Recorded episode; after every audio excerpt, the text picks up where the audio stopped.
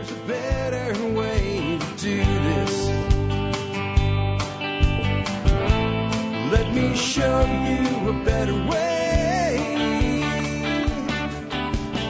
Hi, folks. This is Jack Spirko with another edition of the Survival Podcast. As always, one man's view of the changing world, the changing times, and the things we can all do to live a better life if times get tough or even if they don't. Today is Friday, December the 4th, 2020. This is episode 2786 of the Survival Podcast. And it is Friday, Friday, Friday. Time for a listener council Q&A show. And I've got a good lineup for you today. Here's what we have.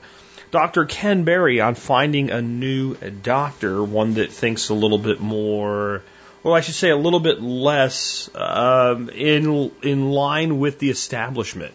One open to things like the ketogenic diet. It's not going to tell you you're going to die by using a diet that really is the proper human diet. Uh, dealing with breech birth from Doc Bones. We're going to talk about, we'll have the two doctors up first today. And then we have a grab bag of handyman and business starting questions uh, being answered by Tim the Toolman Cook. We have maintenance and items to watch for in a high mileage used diesel truck from Derek Bompietro. And then know when to hold them, know when to sell them. Stocks, that is, with John Pugliano. Then I've got one about fuel storage for a generator. I think the guy asking the question doesn't actually have the problem that he thinks he does, and he's trying to meet a milestone that I gave you guys as far as fuel storage. And I'll explain why that number of 60 gallons of stored fuel is the number that I picked and why it may not really apply here and what can be done to mitigate a situation where you can't just really have 12 cans of gasoline sitting around. I'll give you a couple different ideas for that. Because this, while this gentleman's situation is somewhat specific, the concept of gas storage for people who have apartments, townhouses, small lots, etc., is uh, is one that's pretty universal, and I've heard uh, various uh, need to discuss uh, quite a few times over the 12 years I've been doing the Survival Podcast. Uh, before we dig into that, let's start off with a quote of the day today. This one came from a listener. And I'm sorry, I got real busy today and uh, picked the quote, but I don't remember the name of the listener. But thank you for sending it in. And you guys send me questions and stuff like that all the time. If you if you have quotes you think would be good for quote of the day, you can always suggest those. Same thing you do with an e- uh, with a question, just email it to me, Jack at the survivalpodcast.com, and TSPC in the subject line. And if it's a quote, you might want to put TSPC quote.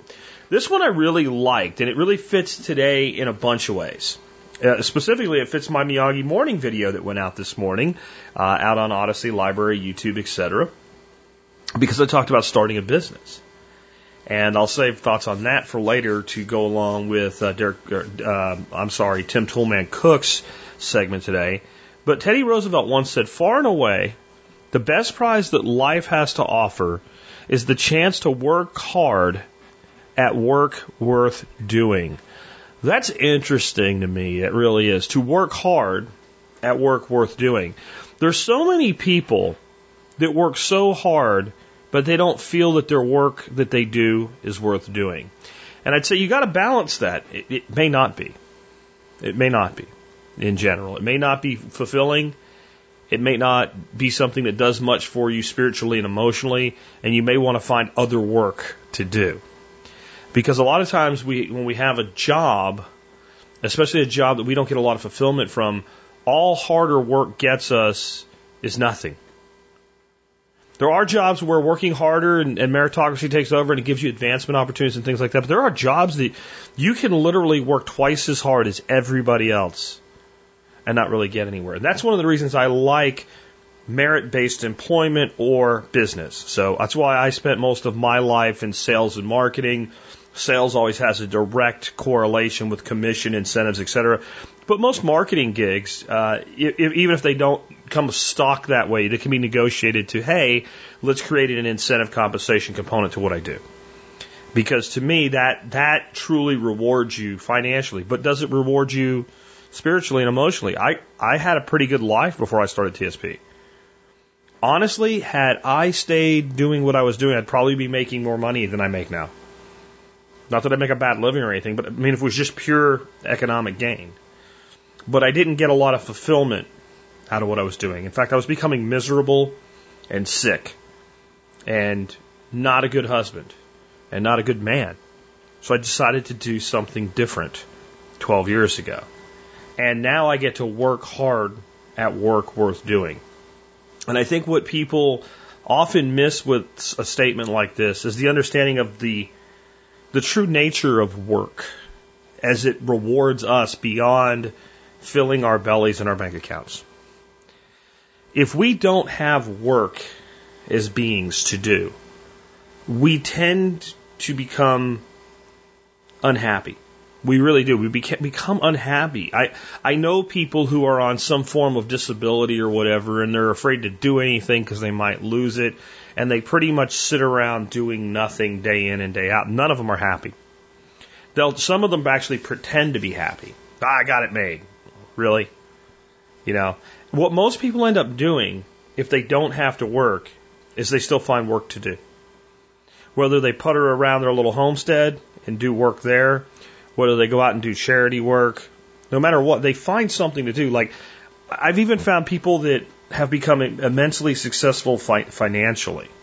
And I'm sure if you examined lottery winners who did not destroy their lives and go broke in five years, uh, you'd get the same type of thing. And people that I know that become financially well off from actually doing something, they end up they end up having some work that they do.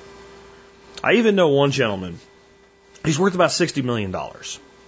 I've known him for a very long time. He, he and I go back as acquaintances from when I was selling services to Mark Cuban when Mark Cuban was still running broadcast.com. In fact, it was AudioNet when I when I first met uh, this gentleman by the name of Patrick, who was part of that whole thing and cashed in big time. He still works every day. He doesn't have to.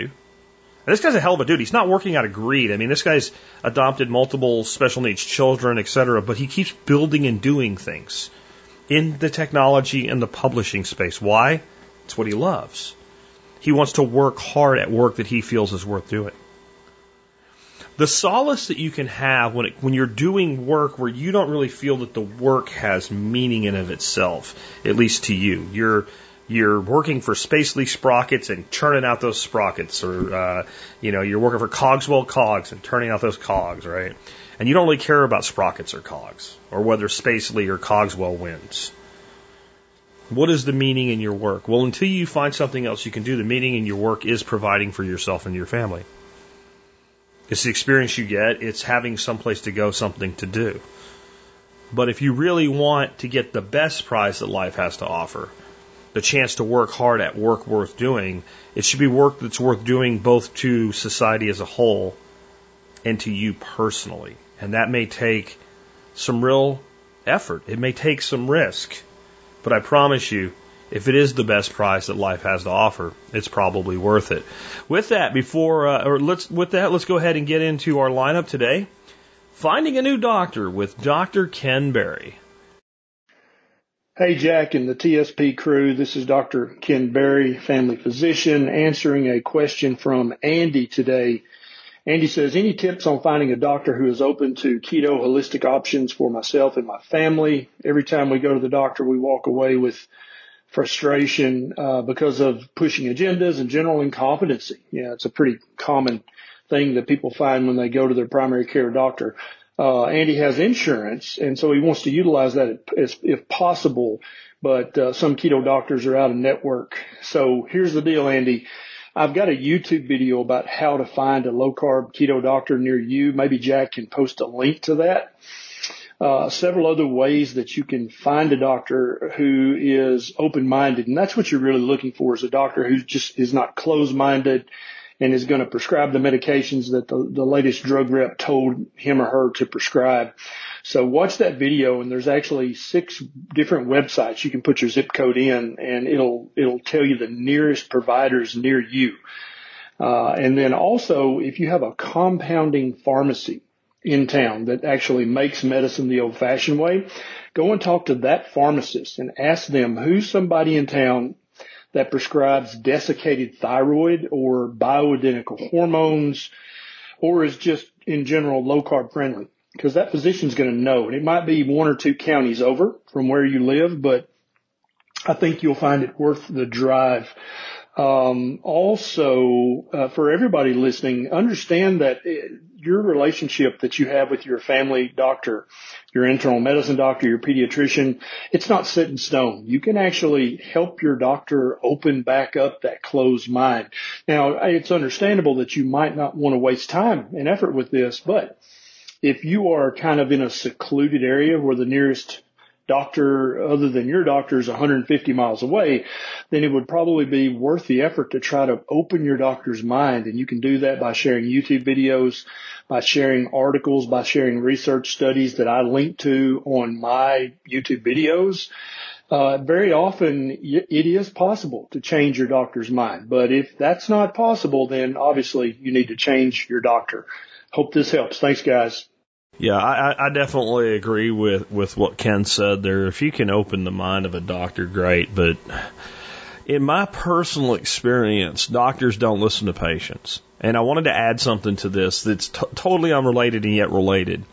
One of the best pieces of advice that I have ever seen anywhere, let alone on social media, which is where it came from, and I don't de- tend to get a tremendous amount of great advice off social media, but this was maybe life saving for somebody this gentleman said, whenever you go see your doctor and you explain your symptoms to him or you answer a question for him, after you do that, say, please repeat to me what I just said to you. Please tell me what I just said. And that seems, you know, really kind of being pushy. But he has said that he has never once went to a doctor, explained his situation, said, repeat it back to me, and got it back the way that he said it. Not once. Now to me, this is this is a systemic problem, and it's not because doctors are bad people. I have two doctors right here leading off today's show on my expert panel. So I don't think doctors are bad people. I think the hours they work and the amount of shit that they have to do that's not really what doctors should be doing is such that this is a natural consequence. But it doesn't mean it has to affect you.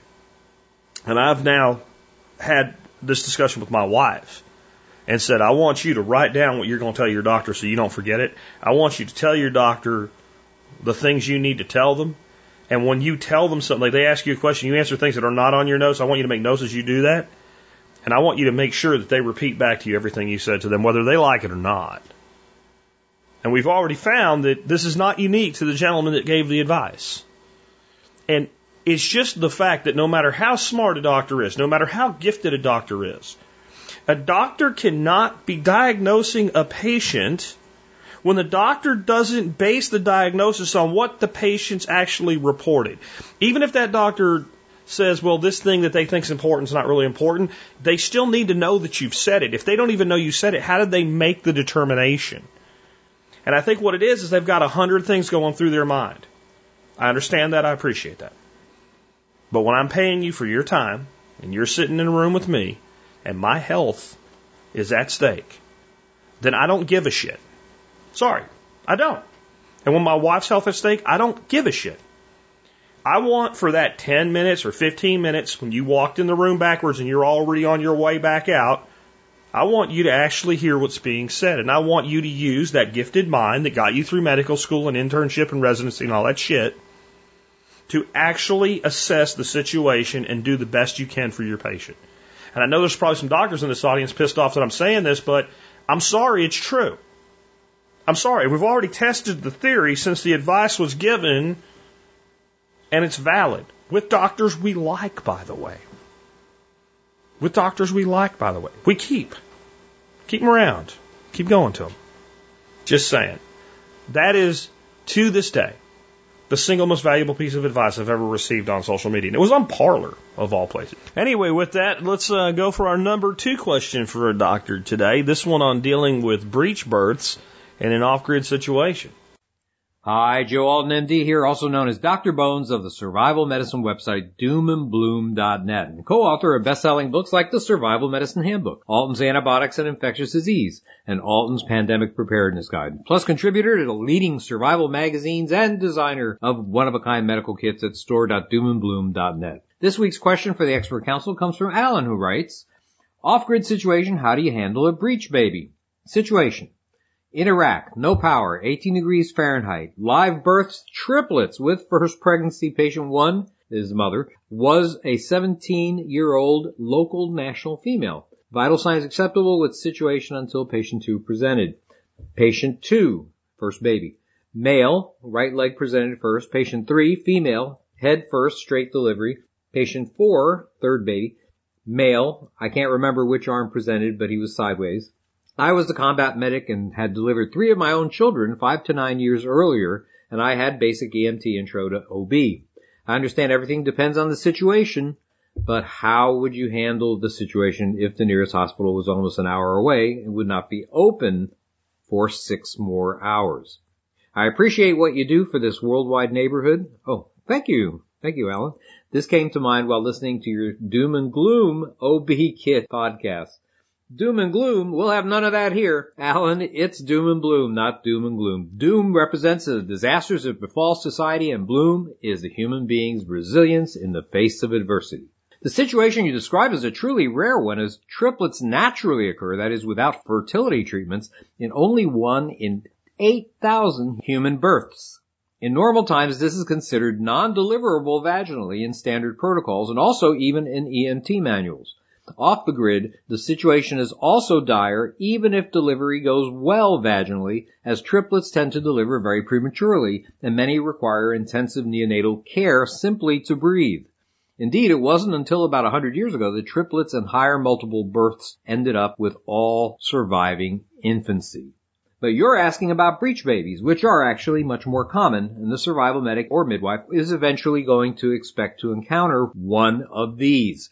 Breech babies occur in about 3% of all labors and are routinely delivered today by cesarean section. This is because studies have shown that about 4% of vaginal breech deliveries end up with some bad outcome compared to about 1.5% of breech babies delivered by cesarean section. This is usually because the head comes last and is actually the largest diameter part of the baby. Sometimes it gets stuck and oxygen deprivation or other complications may occur.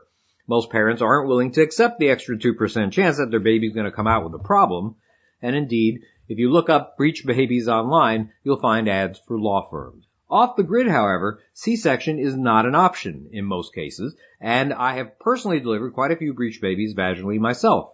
The grand majority come out just fine. The method is somewhat different. Instead of the head crowning, it's the butt that crowns.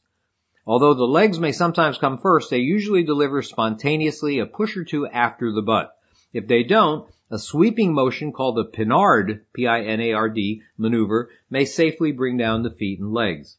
Now once the legs and buttocks are out, you'll use both hands to grasp the hips on the baby, thumbs on the sacroiliac and fingers in front of the iliac crest, the bony structures in the pelvis. Now with each push, the abdomen and cord will descend and then deliver. You'll use your grip on the hips to help guide first one shoulder, the topmost one, by gently pulling down and slightly out. If the arm doesn't deliver on its own, a sweeping motion may have to be performed to move an extended arm across the chest, then down, then out. Then you would deliver the posterior second shoulder by holding the feet with both hands and exerting gentle upward traction. That leaves the entire body delivered except for the head. Now you'll move your hands to the baby's chest and back. Don't squeeze the neck. You want to keep the head flexed, which can be done by having an assistant place some pressure downward just above the pubic bone of the mother. The midwife may also place a finger in the baby's mouth, not to apply any pressure whatsoever, but to keep the head flexed. That's very important. Using the hand on the back, traction is exerted downward and outward, and in most cases, the head will deliver without an issue. Now everything I told you is just part of the whole process. There are a lot of little nuances that help decrease the chances of complications. You'll find the whole process described in detail in a great book called Varney's Midwifery. That's V-A, V as in Victor, A-R-N-E-Y. I've got an old copy, but I'm pretty sure the newer ones still address this type of birth. I also want to say that there's more than one way to skin a cat, and there's more than one way to birth a kitten. If you're a medical professional, realize that the goal is a healthy mother and baby. Breech deliveries can be easy or they can be hard, especially with a big kid. Although trained dads like Chase may deliver their own babies at home, it's still important to have a trained midwife or other experienced medical professional there in case of trouble. They'll help. In normal times, seek modern medical care whenever and wherever it's available. Bottom line, there's no substitute for experience. And I'm concerned that today's young doctors and even midwives may have little or no experience whatsoever with the vaginal breech birth. Given the legal climate, I guess I understand, but it's important to think about what you'd do if the ambulance was not on the way. This is Joe Alton at Old Dr. Bones wishing you the best of health and good times or bad. Thanks for listening. Please consider supporting our mission by getting some of the quality medical kits, individual supplies, books, and personal protection gear available at store.doomandbloom.net. And don't forget our new group called Survival Medicine on MeWe, as well as our continued presence on Facebook, Parler, YouTube, and of course, doomandbloom.net or com. Thanks. So good stuff from Doc Bones. I'll just say, you know, he said that about 3% of births are breech. Except, I'll tell you one place where they're not 3%. Any TV show about medicine, hospital shows and stuff like that, like, it seems like 85% of births are breech on there, and uh, like 95% of those are extremely complicated forms of breech birth, huh? Just, just an observation. Anyway, uh, in all seriousness, let's move on now with a grab bag of handyman and business starting questions from Tim the Toolman Cook. Hey guys, Tim the Toolman Cook back here from All Seasons Maintenance in East Central Alberta, Canada, coming to you from allseasonsmain.com where we define what it means to be a successful entrepreneur as a modern handyman where we share tips and tricks, successes and failures on the road to financial freedom. I'm back again this week to answer some questions from our TSP community for the Expert Council. This week I have a grab bag of three questions from two separate TSP listeners centered around income, pricing, side hustles, and full-time gigs. So let's dig right in. First question comes from Bobby. Well now, Fast forward a few months, today I was laid off and had to break the news to my wife that I don't have a job. After getting over the initial shock, I actually felt more at ease than I expected. I felt this might just be the kick in the butt to take a different path. It wasn't long after getting the bad news I remembered the podcast I listened to with you telling your story, Tim. I'm considering starting a handyman business. If I knew it would work, I wouldn't even hesitate. There is some uncertainty though, of course. Working in IT, I did make pretty good money. Is it possible to make around six figures working as a handyman? So first off, Bobby, sorry to hear that you lost your job. That unfortunately seems to be a rather familiar pattern with our economy right now. Secondly, you absolutely can make $100,000 a year as a handyman, and you can probably do it working less hours and certainly less stress than working in IT. However, making that kind of money doesn't happen all at once. You'll have to take some time to build a client base and throw a bunch of services at the proverbial wall and see what sticks in your area. To put that into perspective, if you work five days a week, you're going to need to make just over $400 a day to make 100,000. Of course, you're going to have expenses, so I'd allow for about 500 a day, and that should be more than doable. Takes a bit, but you know. Five $100 garbage loads to the dump. There's your $500. Five window cleaning jobs that pay 100 bucks a piece. There's your $500 a day. Mowing seven lawns at 75 bucks a piece. There's your $500. Tons of opportunity. It's absolutely possible to make better than good money, even great money, dealing with other people's dirty jobs or working as a handyman. It just takes long, hard work to become that overnight success. So here's a second question from Bobby. After he finished up his first successful handyman job, he replied to me, he said, I just finished my first handyman job yesterday for 650 bucks. I have another opportunity to install privacy fence. The only problem is the material cost is going to be a few thousand bucks that I'd rather not put up out of my own pocket. What percentage should I ask for before getting started? And of course, I'd like to get 100%, but don't think that'll fly. I estimate material will be around 45% of the project. So congrats, Bobby, on the hustle. You are one of the many whom I've been seeing lately making money in doing all these odd services. It's great. So a few quick tips.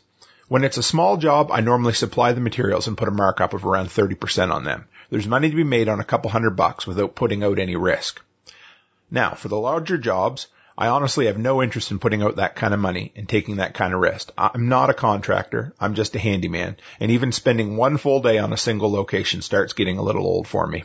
So that being said, you got a couple of options. You can ask for a 50% deposit up front Use that money for the materials. That way your only risk is in the labor.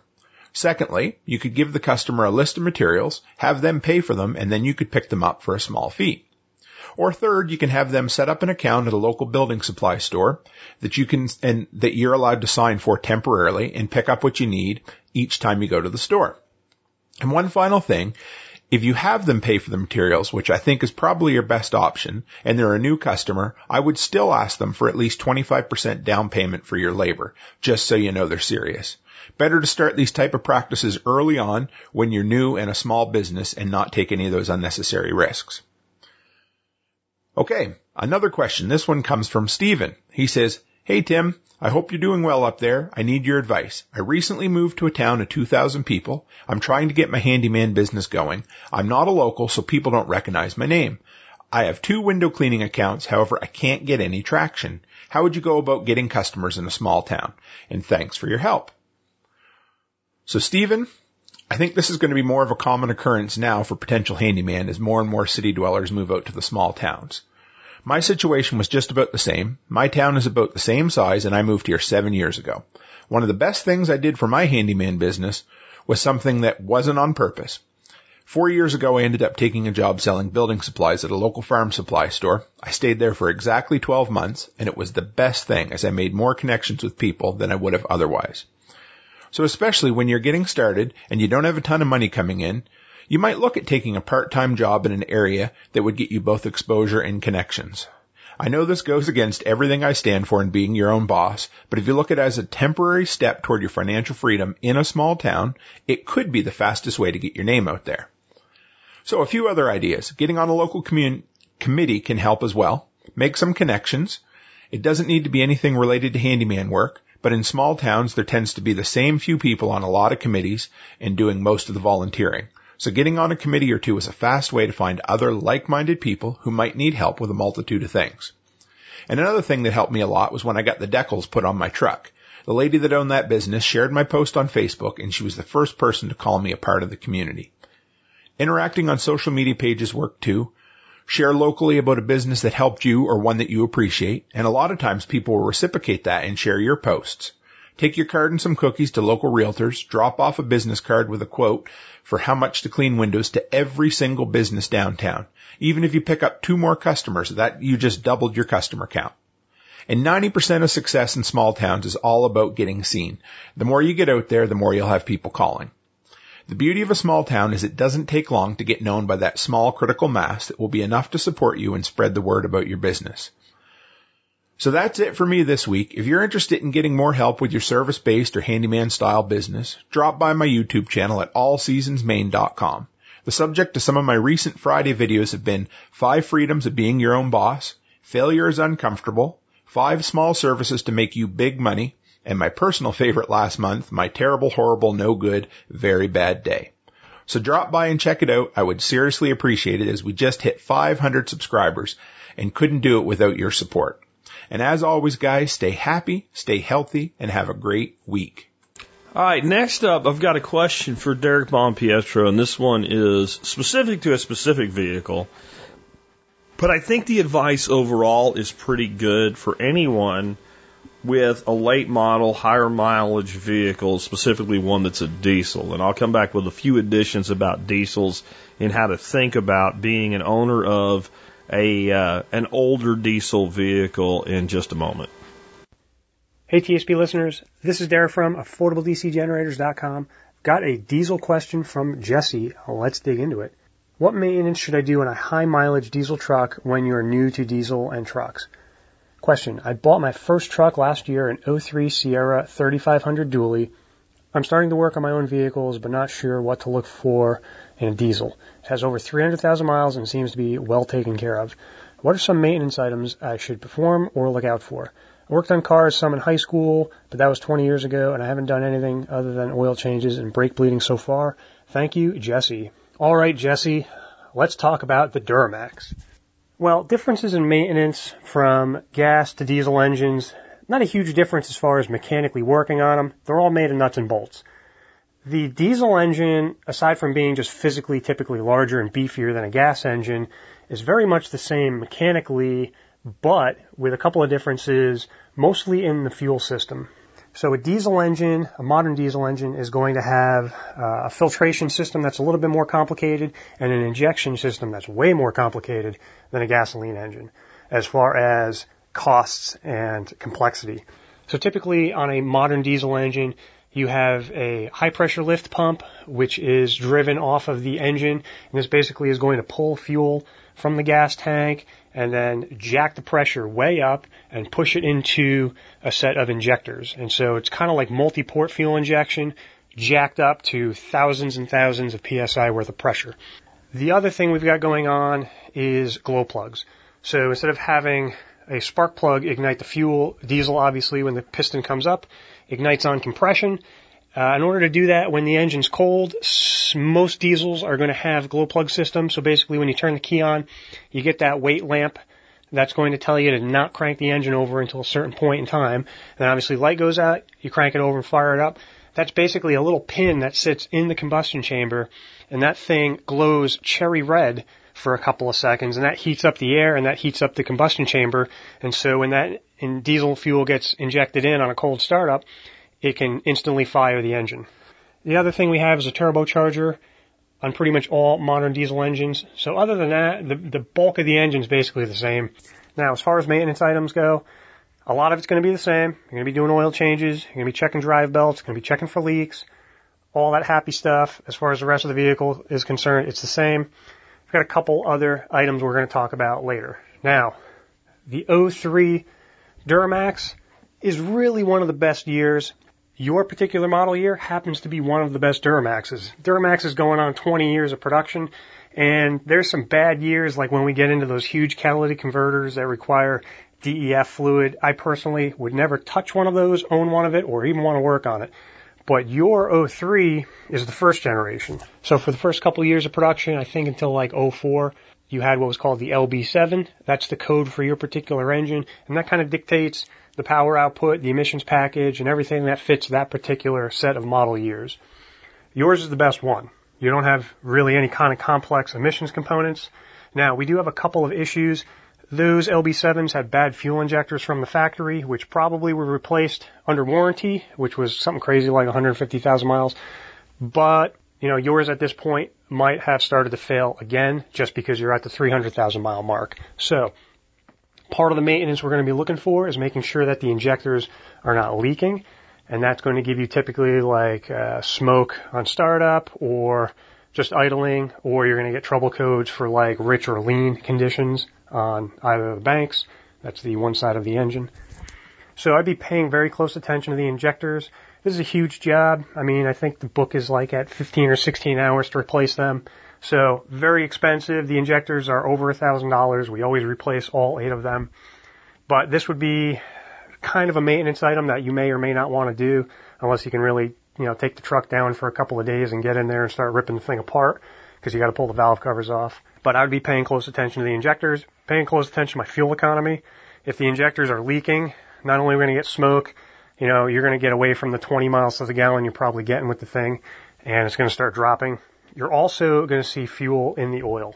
So if it's running super rich and dumping tons of diesel fuel, your oil level is going to actually start to go up. And when you pull the stick, it's going to be stinky. So pay close attention to your oil level. And when you're doing the oil change, make sure it doesn't smell like diesel fuel. It's another symptom of leaky injectors. Another part of the fuel system is the fuel filter. I believe it's like a canister style with an O-ring. And those O-rings can leak. And that's really all diesel engines can have fuel leak issues with the filtration, um, but supposedly the LB7 or the Duramax is kind of notorious for the O-ring seal leaking. And so if you see a wet spot around where that O-ring seals on the fuel filter, one, you want to replace it because obviously you get diesel fuel leaking out, but it can kind of leave you stranded. If you get air in the fuel system, you're going to start to get weird surging problems, or you may potentially have a long crank time or even a no crank, like thing's not going to fire. So that could potentially leave you stranded. You should be replacing the fuel filters on the maintenance interval in your owner's manual, and that's something you probably do. Obviously, there's a way to purge the filter, so once you put a new filter in, you've got to get diesel fuel into it before that pressure pump can pick up the fuel and actually start the engine.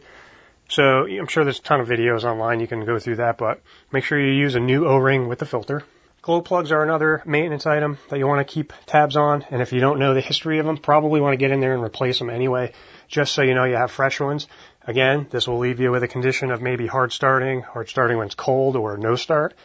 And uh, my old 6.2 diesel in my in my CUCV military truck, those are notorious for swelling up, cracking, breaking, which can obviously damage the in- engine internally. But then also, if they swell, you can't get them out. And the LB7s are kind of notorious for stripping threads on the glow plugs because they're just in there for so long and people don't pay attention to them. It's like leaving a spark plug in an engine for, you know, 200,000 miles. Yeah, good luck getting it out. So get those replaced with genuine GM parts. Don't skimp out on there. I think you'd be in good shape. We want to just check general stuff, you know, make sure we don't have leaky turbo. Um, we want to make sure that your head gaskets aren't failing. Duramaxes are kind of notorious for head gasket issues. Uh, so make sure that they're not leaking. When the unit's running, if you hold the hose, if the thing is super hard, I mean like rock hard, that means that you usually have combustion gases and pressures leaking into the cooling system, and then obviously the hose is going to swell up and be super hard. So it should be kind of be spongy where you can grab it and squeeze a little bit.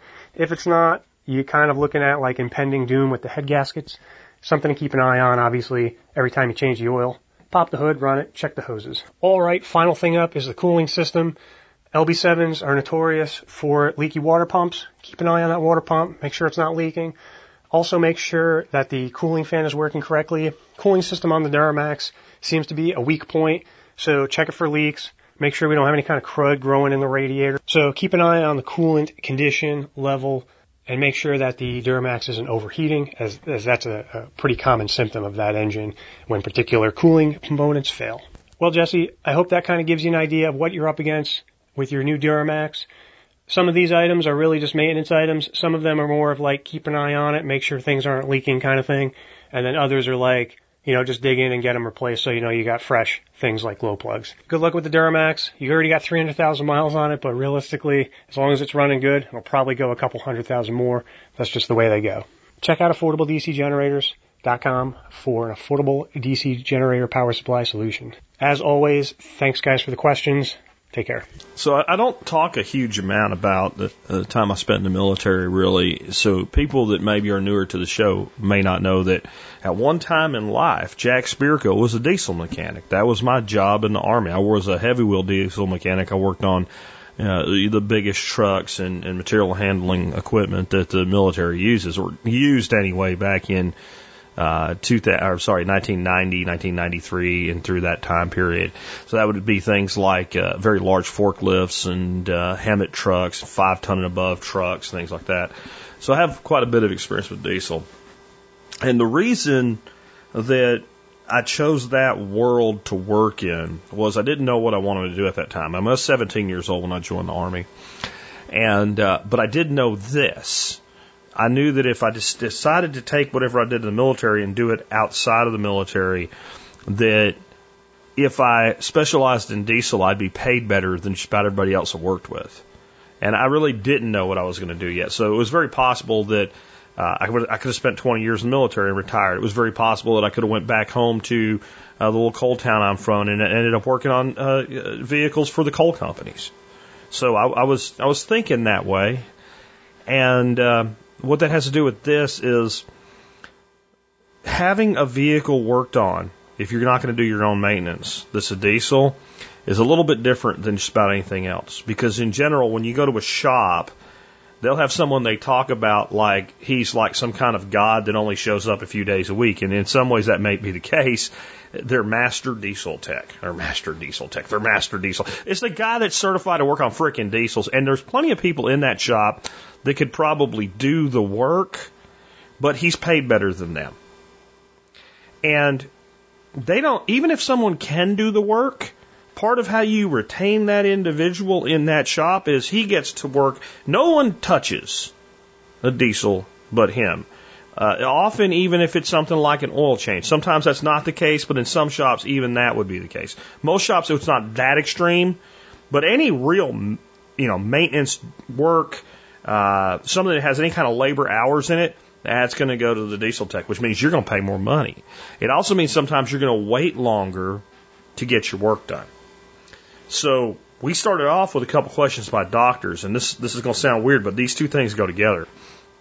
If you have no real special medical needs, you probably just have a, a general practitioner doctor.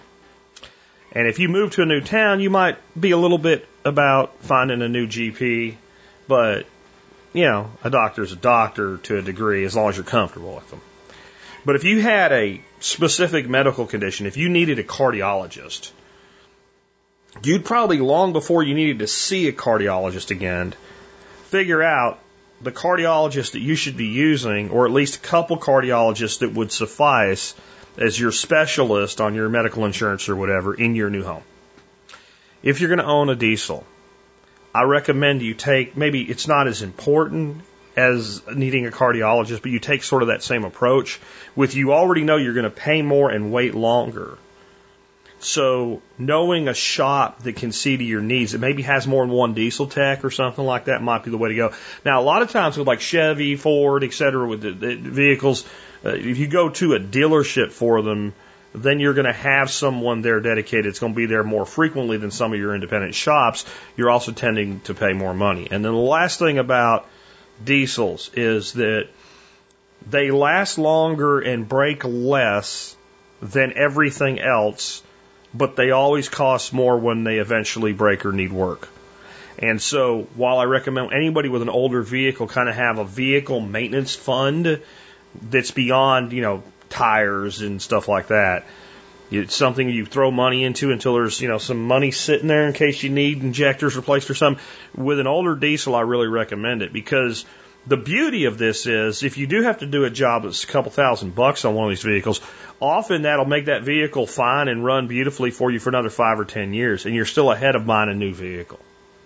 Uh, big time. I mean, I know people with diesel trucks, even Duramaxes like we're talking about here, with 600,000 miles on them. I don't know anybody. I'm not saying no one exists. I don't know anybody with a truck with a gas motor with 600,000 miles on it. I just don't. Anyway, with that, let's go ahead and take another one. This one for John Pugliano. No one to hold them, know when to sell them. Stocks, that is. John, take it away. Hey TSP, I have a couple questions I want to answer directly, and then I'm going to finish up with a quick overall stock market commentary and bring you up to date on what's happening in the market and where I think it's headed.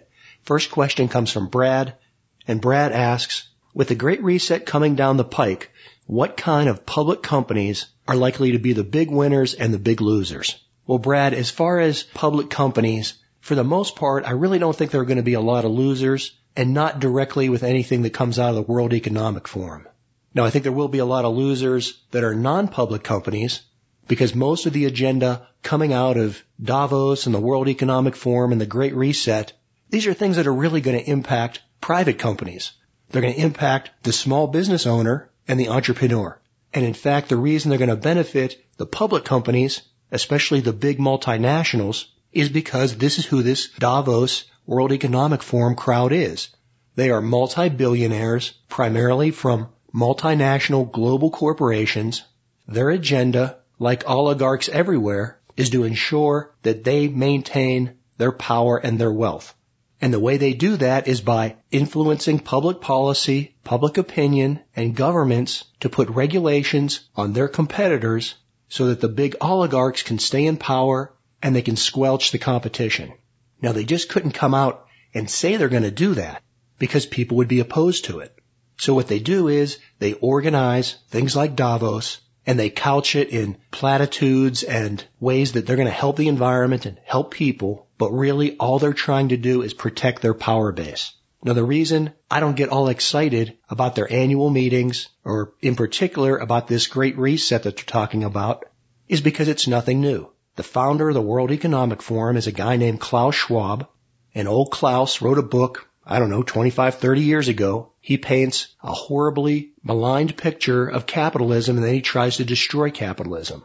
But his tune has never changed. There's nothing new about the Great Reset. The real reset, the thing that they're not talking about in public, is what their primary agenda is, and that's resetting the world back to a globalist economy for the last maybe six or seven years, things have been going against them. They were against the Brexit and breaking away from the European Union. They were against the election of Donald Trump. They're against any of the nationalistic movements we see, particularly in Central Europe. And they've been staunchly opposed to people that seek freedom anywhere, particularly the young people in Hong Kong that are trying to put up a fight against the Chinese Communist Party. And these global oligarchs have been losing that battle for the last six or seven years. Well, now some of those nationalistic sovereignty issues are losing. Donald Trump obviously lost re-election. The globalists like that. They think that maybe the tide is turning back in their direction, and so to them, when they talk about reset, that's what they're talking about. So hey, I'm digressing here, but in any case, short answer to your question, the reset's going to have not much of an effect on anything in terms of the stock market. To the extent it will, it'll favor the big, huge multinational companies.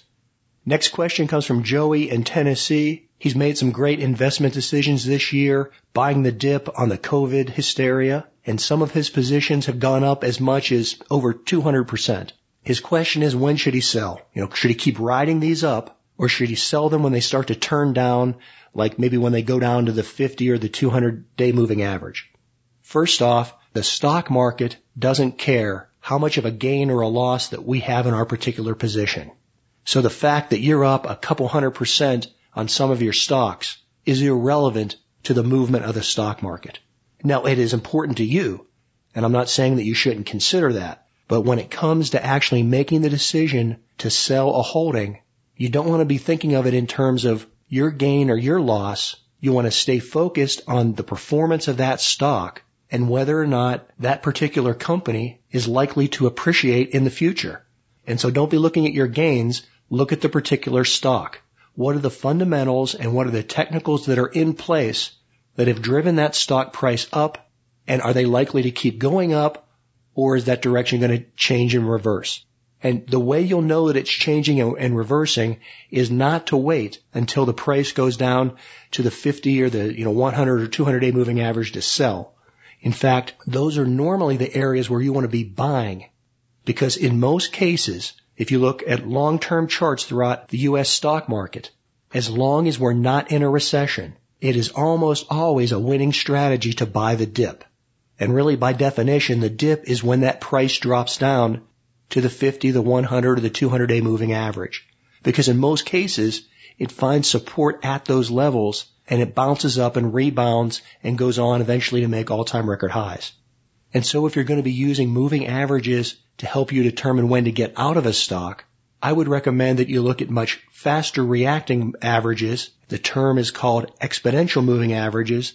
I don't have time to get into that all right now, but you can Google that. It's easy to create charts that show you short-term exponential moving averages, and you want to be looking for something in the range of 10 to 20 days. So, you know, a 10, a 15, a 20 day exponential moving average will show you when the momentum is dropping out of a stock and if you're going to use an indicator to time when to sell, I would suggest those exponential moving averages are probably the best thing you can use. Wait, real quick, I'm running out of time. Let me give you a quick market review. We are right now in the midst of a bad second wave of the COVID virus and what's happening? The stock market is at all-time record highs. Think about what I've been saying all year long. It isn't that I hate old people, but I said that this would be most likely a great buying opportunity. And it has been across multiple asset classes. Everything from cryptocurrency to precious metals to large cap, small cap stocks, value, momentum, technology. At one time or another over this past year, there have been great opportunities to buy into all these asset classes. Now over this summer, I was worried that things were getting a little frothy we had a lot of irrational exuberance as the economy was first reopening. The market had a big rise from the March low up into early June, and that's when I started getting concerned, especially when people were just throwing money at all the stay-at-home stocks, the things like Zoom and Peloton, and driving valuations of these companies and healthcare and vaccine companies astronomically high. That all really worried me. I thought it was likely would get a pullback in the summer and then probably a substantial double dip in the fall when we were hit with an inevitable second wave of COVID during the normal flu season. Well, some of that panned out, but it never got as bad as I expected. We had about three short dips. None of them got more than about 9 to maybe 10%, and I was looking for more like a 15 to 25% dip. But remember, all along I'd been saying This is a 50-50 stock market. It's just as likely to go up as it is to go down. And the reason the market can keep on going up is because the Federal Reserve and the central banks around the world are flooding the economy with cash. Every month, our Federal Reserve is pumping in $120 billion. Think about how massive an injection of money that is. That's ultimately what's driving this stock market higher. And because I knew that, I was keeping my powder dry. I had my 50% cash position because I thought this was a 50-50 market. And I was waiting for the right opportunity to come in and buy the dip. Now we never got as substantial of a dip as what I wanted, but I did go in about two or three weeks ahead of the election and I bought a variety of positions. In fact, I bought 90 total stocks. I coined the phrase the COVID-90 portfolio. These are stocks that have been out of favor. And my thesis in buying these stocks is that the worst is over. One way or another, COVID is going to burn itself out come the spring of 2021 and the summer of 2022. No one's going to care anymore. And so these stocks that have been way undervalued and have way underperformed are going to start breaking out. And they have in fact done that. In fact, if you look at the month of November, not just my portfolio, but the small cap Russell 2000 had its best month on record in November. So these value stocks are breaking out. I can't predict the future. I don't know if we're going to get some pullbacks or some slowdowns along the way, but I don't care because I'm a long-term investor and the way I look at it is that these underperforming stocks that are down in some cases 30 to 40% will go back up to where they were pre-COVID hysteria. And in fact, just over the last month or so, we've seen them make up close to half or more of those gains anyways. And so while I think a lot of the easy money is gone out of these value trades, there's still plenty of room to run, and I am not at all concerned about the direction of the stock market or the general economy as we go into 2021. If you're interested in my portfolio or the things that I do, you can find all that information free of charge. It's over at my firm's website, investablewealth.com. And I'd also encourage you to listen to the Wealth Setting podcast. Well, hey, thanks for the questions. Until next time, this is John Pugliano from the Expert Council. So I want to take a stab at just giving you a little bit of another way to think about getting out of stocks. When it comes to managing retirement based on retirement goals it makes a lot of sense to really get conservative with some of your gains when those gains have taken enough of a upswing to cover, let's say, the next five years of your goals of your retirement. So if we can take enough of that gain and park it somewhere really conservatively and we can lock that gain in, then we've done good right? We've done good. Like that money has done what it needed to do for us in one year over five years. That doesn't mean we need to park it all, but we might need to think about, hey, let's let's take a step back and sort out where to go with this money next. Do you see how that works? Uh, I've seen situations where you know someone's striving for a 10% gain. If you have a 100% gain, and you're going to continue contributions and things like that You've covered what that money needed to do for you for 10 years. It's a lot to risk losing. So I'm not big on jumping all out all the time. I've, I've, I've told y'all at times to get out, get out, get out. And I've, I've probably stayed sometimes when maybe I shouldn't have. Um, I stayed the majority of my investments in during the downfall that came with COVID because I didn't expect it to be so bad and I knew it would come back. And once it happened, getting out was a bad idea. And John and I both told y'all that. If I had to do over again, hindsight being 2020, of course you'd dump, and that way you could have bought a whole bunch down at the bottom. A lot of people did buy in at the bottom, even if they didn't get out at the top. In other words, they they found more money and threw it in because they knew how much opportunity that had created. But do think about your gains from a standpoint of how much work toward my retirement goals has this money now done for me? And if it's done five years or three years worth of work, we might want to be a little more conservative when the market's at an all time high. Just, just one way to think about that. All right. So with that, I want to take, this is going to be a pretty short one for me. Um, just talking about uh, a pretty simple problem to solve for this individual, and then some ways to think about solving it if it applies to you in some way as well. Peter asked me, and I think it's the same guy that asked a similar question on Discord, so he's really looking for an answer here. Uh, Peter said, How do you store fuel if you don't have an outbuilding? Currently, I live in a townhouse with no backyard shed. Obviously, moving is a priority, but due to unexpected divorce, I'm way behind where I thought I was with prepping just a few months ago and staying near the kids as a priority. I jumped on your Briggs and Stratton generator Amazon deal recently. You're welcome. So I in need of a way to store fuel. I have a small deck, basically unused except for a bird feeder and sometimes setting up a temporary ham antenna. It's exposed, but it's a floor up.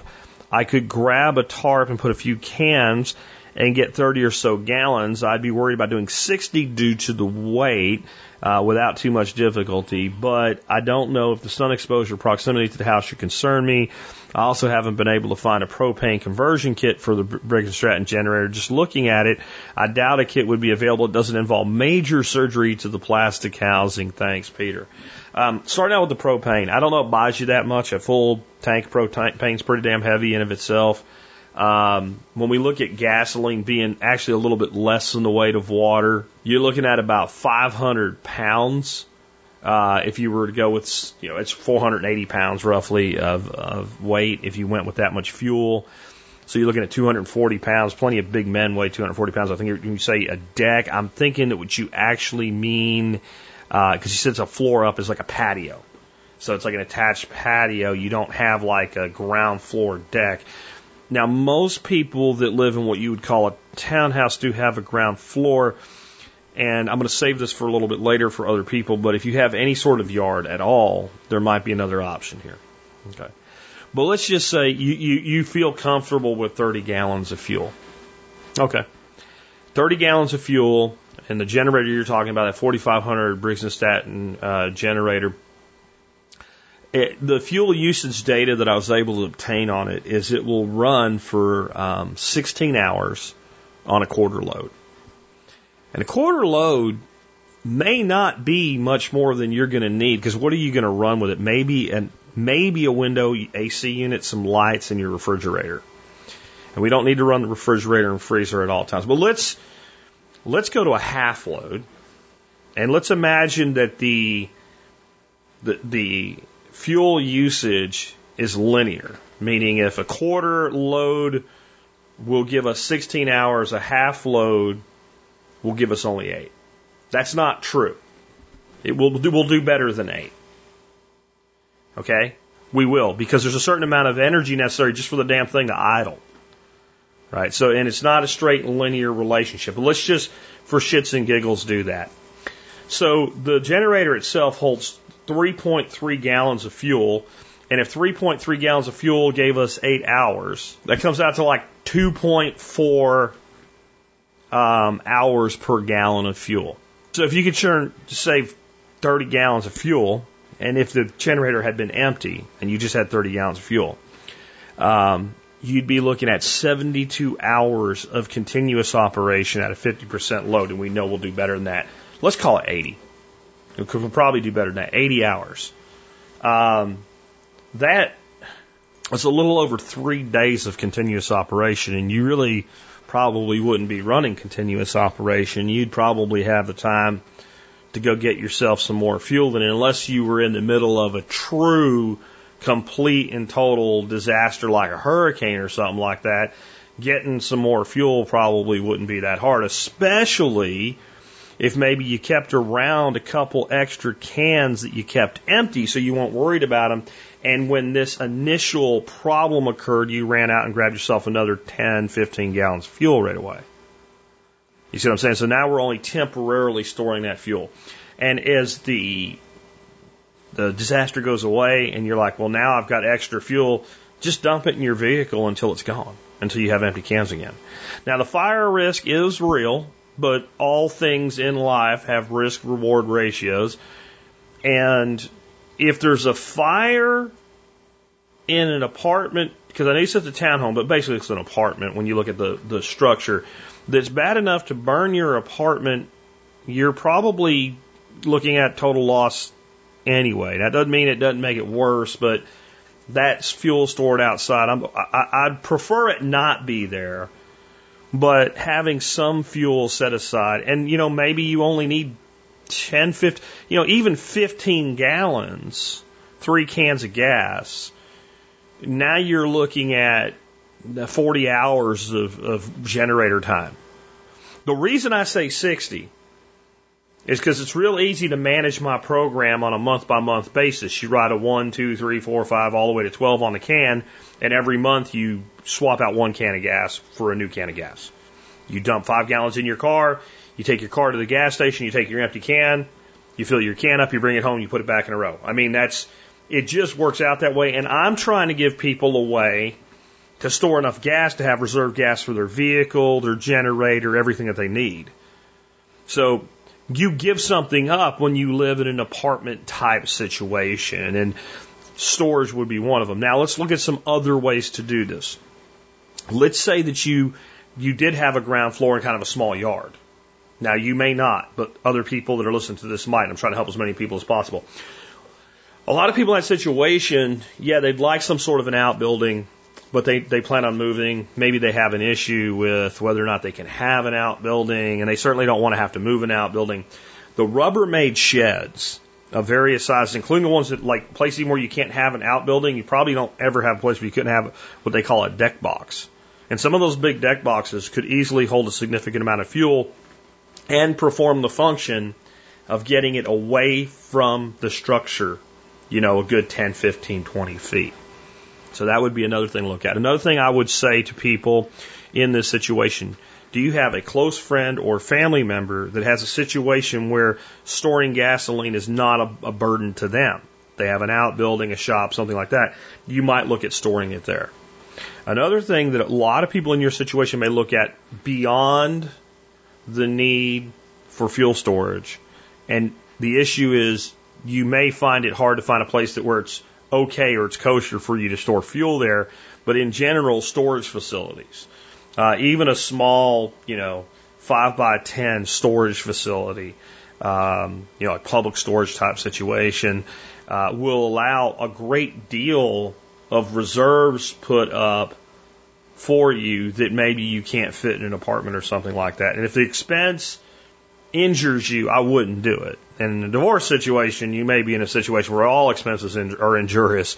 Um, but that would be another thing to look at. So those are some different ways that you can mitigate it. But one thing I really wanted to hit with this is just because I say, you know, ideally store 60 gallons of fuel in, in, in 12 five gallon cans doesn't mean that if you don't do that, you've somehow failed and always do the math with fuel storage. And again, it might be the case that a couple cans of gas just all you need here.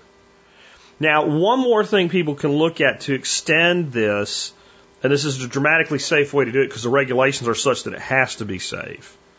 I would say it's no more dangerous than driving your vehicle anyway because you have a gas tank in your vehicle. If you own a pickup truck, you might want to look at the truck toolboxes that are like a small uh, less depth toolbox on the top, and on the bottom they're actually a fuel tank. They can range anywhere between able to handle uh, 30 to 60 gallons of fuel. Now again, we talked about you're at close to 500-ish pounds with 60 pounds of fuel. So if you have, you know, a half ton truck, technically you're looking at a thousand pound cargo load. You put 500 pounds of it right behind the cab right? You've kind of used up half of the cargo capacity of the truck. But even 30 gallons of fuel is a lot of extra fuel. And some of those are made so that they're designed where they can be installed professionally and they can actually, you flip a switch and all of a sudden that fuel goes from that tank into your main tank and it's a reserve tank. So it's like having two tanks for the vehicle itself. The less expensive ones though basically have a pump. That pump can either be something that works with a hand crank or it can run off the battery of the vehicle and that way you can use that reserve fuel to fill up other vehicles. A lot of times in construction sites are used with diesel, uh, specifically the red dot off-road diesel for like fueling up backhoes and stuff like that. That's that's where I first came across them because when we were doing underground construction, we had them for all the trucks so that we could keep all the machines running because once you set up something like a directional boring machine, you do not want to move it unless you absolutely have to. there's money sunk in that setup. So you don't want it to go anywhere. You want to be able to constantly refuel it without sending guys down the road with five gallon cans. So that, if I didn't own a diesel truck, because the only thing I own that's diesel now is my truck. If I had a gas truck, I probably would have already done this because then I've got extra gas for the truck, I got extra gas for the cars, I got extra gas for the generators, etc. So if you're a truck owner and you have the funds for it, and you don't mind that the toolbox looks a little bit different, it's got a little thing sticking up out of it and what have you, that's a way that you can add fuel storage to what you're doing, uh, no matter where you live. And it, it, it's not something that your apartment landlord or anything can say much about, right? Because it's just your vehicle. And again, they are inherently safe. Um, they have to be. They're designed with vehicle codes and everything in mind. So those are some ideas that I have. If you have any ideas on how you can extend your fuel storage and get more out of it when you're in this type of apartment dweller situation, I've had a lot of questions about apartments over the years, and I've tried to answer them the best I can. But I mean, the reality is, I can only do so much when your problem is a lack of space and availability for storage. And so my number one suggestion is if you have a close friend or family member that can allocate some space for you for storing additional things, that would be something I would rely on. And then that way you're doing a good thing in return as well. Like if there's a problem there, there's no reason that your reserves can't be used by them, assuming you don't need them, and simply replaced. And that's a good way to kind of share preparedness as well. Uh, with that, let's go ahead and wrap things up. Let me remind you that one of the ways you can really help support this show and the work that we do is to do your online shopping at tspaz.com, T-S-P-A-Z, tspaz.com. This is a time of year a lot of shopping gets done, so you can always start there and help us out. And a reason it's a lot of shopping getting done, we all know because Christmas is coming and gifts. The item I have today for you, if you're a music enthusiast, um, or podcast enthusiast, it'd be something you might be interested in. It also makes a great gift. Um, I, I came with last week that Anker has a lot of stuff on sale, and I love Anker. I know I sound like a broken record, but the reason I love Anker so much is not only has Anker always served me well, and I own a lot of Anker product, I always have, and I will buy more, is because when I look at my sales records over five years of doing T-Spaz now, and I look at all the Anker product I've recommended and all the sales I have, I've sold over 10,000 items with the Anker brand. I have occasionally heard from somebody, hey, I got my product, it was dead in the box, didn't work. Uh, and I mean very rarely. Or the freaking mail person kicked it over the fence like a football and damaged it but it always comes with, and I contacted Anker and they took care of it. That's a hell of a thing in 2020. Have a company in the electronics business that's selling in the discount price range, but a top quality product and never fails to stand behind their product. That's why I love Anker. And what they have on sale today, and it's a limited time deal, I'm going to click the link right now while I'm saying this to make sure it's still there, and it is because I don't know what limited time deal means. It doesn't say lightning deal or one day deal. It just says limited time deal. Uh, they're not arriving until the 10th of December is what my, my Amazon says. Of course, I'm not logged in. Sometimes when you log in on Prime, it, it, it'll get there faster, but that's plenty of time for Christmas. But they are the Soundcore Life P2 True Wireless Earbuds. I mentioned them on the sale going on on all Anker items last week, and they weren't this cheap. They were like 40 bucks or something. They normally sell for $50. Um, these to me are right on par with uh, the Apple AirPods that sell in like the 120 range. So the case, you know, they're wireless headphones, but the case plugs into a wire. It's not like a wireless charging case or something like that. But they they give you uh, 40 hours of playtime per charge. The the headphones themselves, the earbuds, give you seven hours. But you put them back in the case and they can charge from the case. And the case holds 40 hours of charge per, you know, being plugged in if they're dead and you, you charge them for five minutes, you get a couple hours of playtime out of them from dead. That's pretty cool. I own these myself. I really like them. They're designed a lot like the AirPods, except they're black, and I like that, and I'll tell you why. And it's a little juvenile, but I bet you many of you have thought of it the, the same way, and some of you won't know what I'm talking about. If you've ever seen the movie There's Something About Mary, when I see a dude walking around with the white AirPods with the stripe down. It makes me think of a certain scene in that movie. I'm just saying, and when you see them in black, it doesn't. They have four total microphones, two in each. They're crystal clear for calling. They're on sale for $36, $35.99. To me, they are absolutely, I wouldn't just say on par with $120. They're on sale right now. The Apple AirPods that are only 150 are on sale for 120. They're not on par with those. They're better. They have better sound. They have better quality. They're IPX7 waterproof. That means if they're in water for up to 30 minutes, up to a meter deep, that's three feet for us here in America, they're fine. And at 36 bucks, they're stupid cheap. And I really, really recommend if you need a set of earpods or you're going to do something like this for a gift, that you look at these. The way I put it is if you know these exist and you buy Apple AirPods for 120, 130 bucks or more, you hate money. Plain and simple, you hate money. There's no reason to do it. Don't do it. Don't be that person. I also have in the write up today a set from Anker also called, that are called the Soundcore Liberty Neo. Now these are actually the next level down in the product line, and um, they normally cost about ten bucks less. But since the other ones are on sale, they're actually like five bucks more. The only reason I bring them up is these don't have kind of that that stick coming down the side of your head. They're more compact, and some people just like them. At 40 bucks, they're a hell of a deal too. You can't go wrong with either one of them. You can check them out today, but remember, if you start your online shopping at tspaz.com, you help me out no matter what you buy. And again, Anker, I'm telling you, I've sold 10,000 plus Anker items, and I'll have a mad customer one. An electronics business in 2020, that's a hell of a thing. And if you like music and podcasts, and you do, you wouldn't be listening, this is just a great way. You charge them for 10 minutes to get an hour of listening time if they're totally dead. I, I don't know what else you could look for. And again, the quality from the microphones on a phone call, the person will not know that you're on a headset. They'll never know. They're that good. Uh, check them out today. And again, anytime you shop at tspaz.com, you help us out no matter what you buy. Couple quick announcements I want to throw here at the end for you. Number one, um, I know some of y'all aren't big on social media, but if you do use social media, and you like cryptocurrency, we have a new cryptocurrency group on, on MeWe. It's called the Cryptocurrency Practical Discussion Group. I'll put a link in the show notes today.